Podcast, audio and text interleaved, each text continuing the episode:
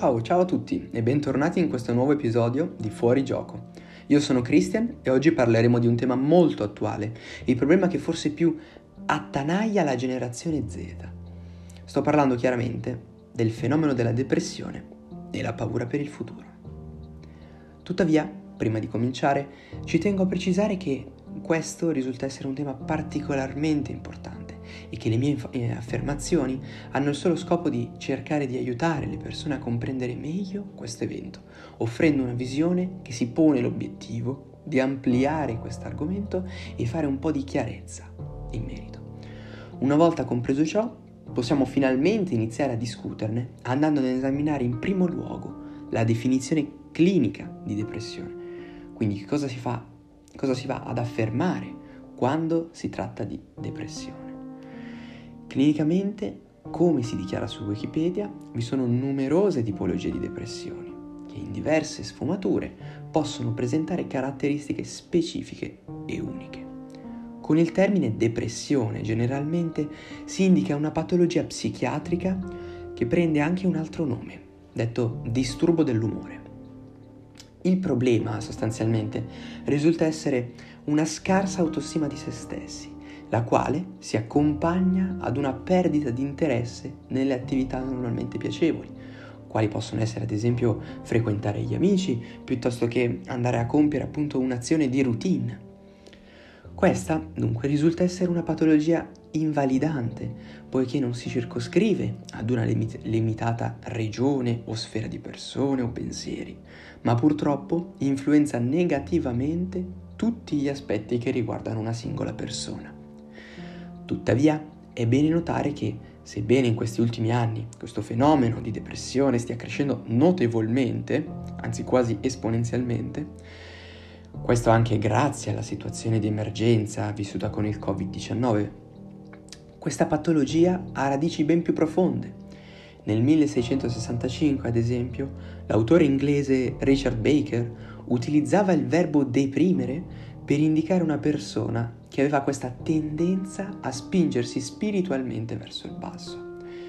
Inoltre, il termine depressione comincia a essere presente anche all'interno dei dizionari medici e quindi fa la sua prima comparsa nell'ambito medico intorno al 1856, facendo riferimento a un abbassamento, un calo, un crollo della funzione emotiva.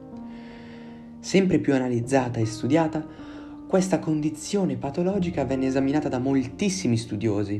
Un esempio lampante fra questi può essere sicuramente Sigmund Freud, il quale in sostanza affermava che questa condizione fosse come una perdita di qualcosa di se stessi, sovrapponibile a un vero e proprio lutto, quindi quasi come se una persona effettivamente perdesse una parte di se stessa.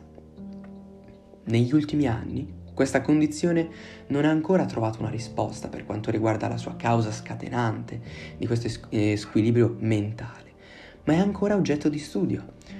Si sa per esempio che potrebbero svolgere un ruolo fondamentale i cosiddetti neurotrasmettitori, quali sono deputati di fatto allo svolgimento del processo, del processo di sinapsi.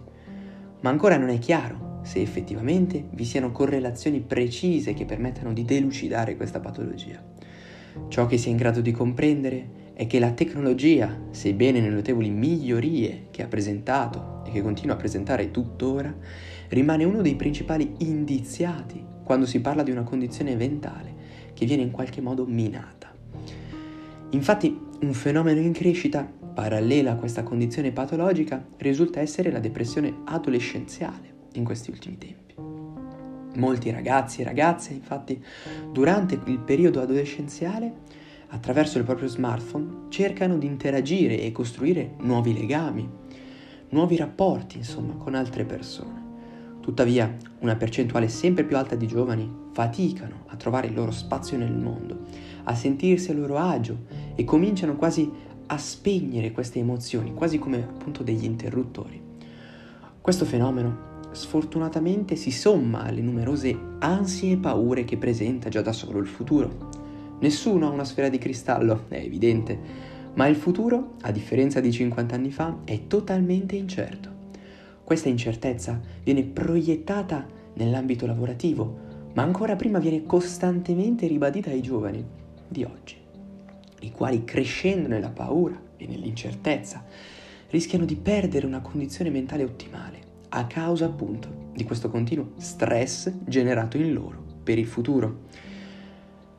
Ora, sebbene il quadro delineato fin qui non sia dei migliori, alle persone che stanno ascoltando e ragionando insieme a me vorrei poter dare dei piccoli spunti che potrebbero magari rivelarsi molto utili, anche a distanza di tempo.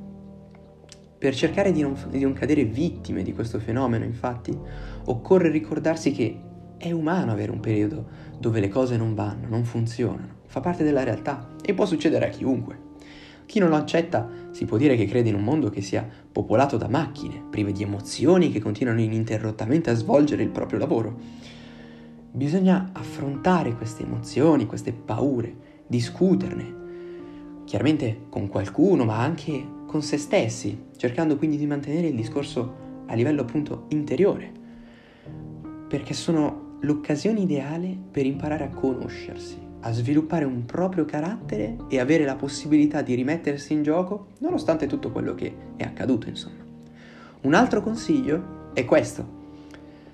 Il passato è passato, non bisogna continuare a mantenere l'attenzione su ciò che si è fatto e su come sarebbe potuto andare, se le cose o la situazione fosse stata diversa.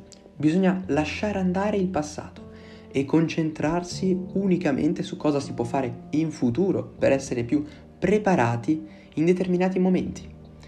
Bisogna prendere coscienza che fa parte del gioco soffrire, rimanerci male e così via, ma bisogna anche essere consci che non risulta essere un punto di fine, bensì di partenza, un modo per imparare propriamente a conoscersi. In conclusione, il futuro, che ci piaccia o no, arriverà e su questo non ci si può fare niente. Ma se, pro- ma se, tu avessi la possibilità di prepararti al meglio per il futuro, non coglieresti questa occasione? Io vi ringrazio per avermi ascoltato fin qui e vi saluto ad una, pro- una prossima puntata di Fuori Gioco. Ciao!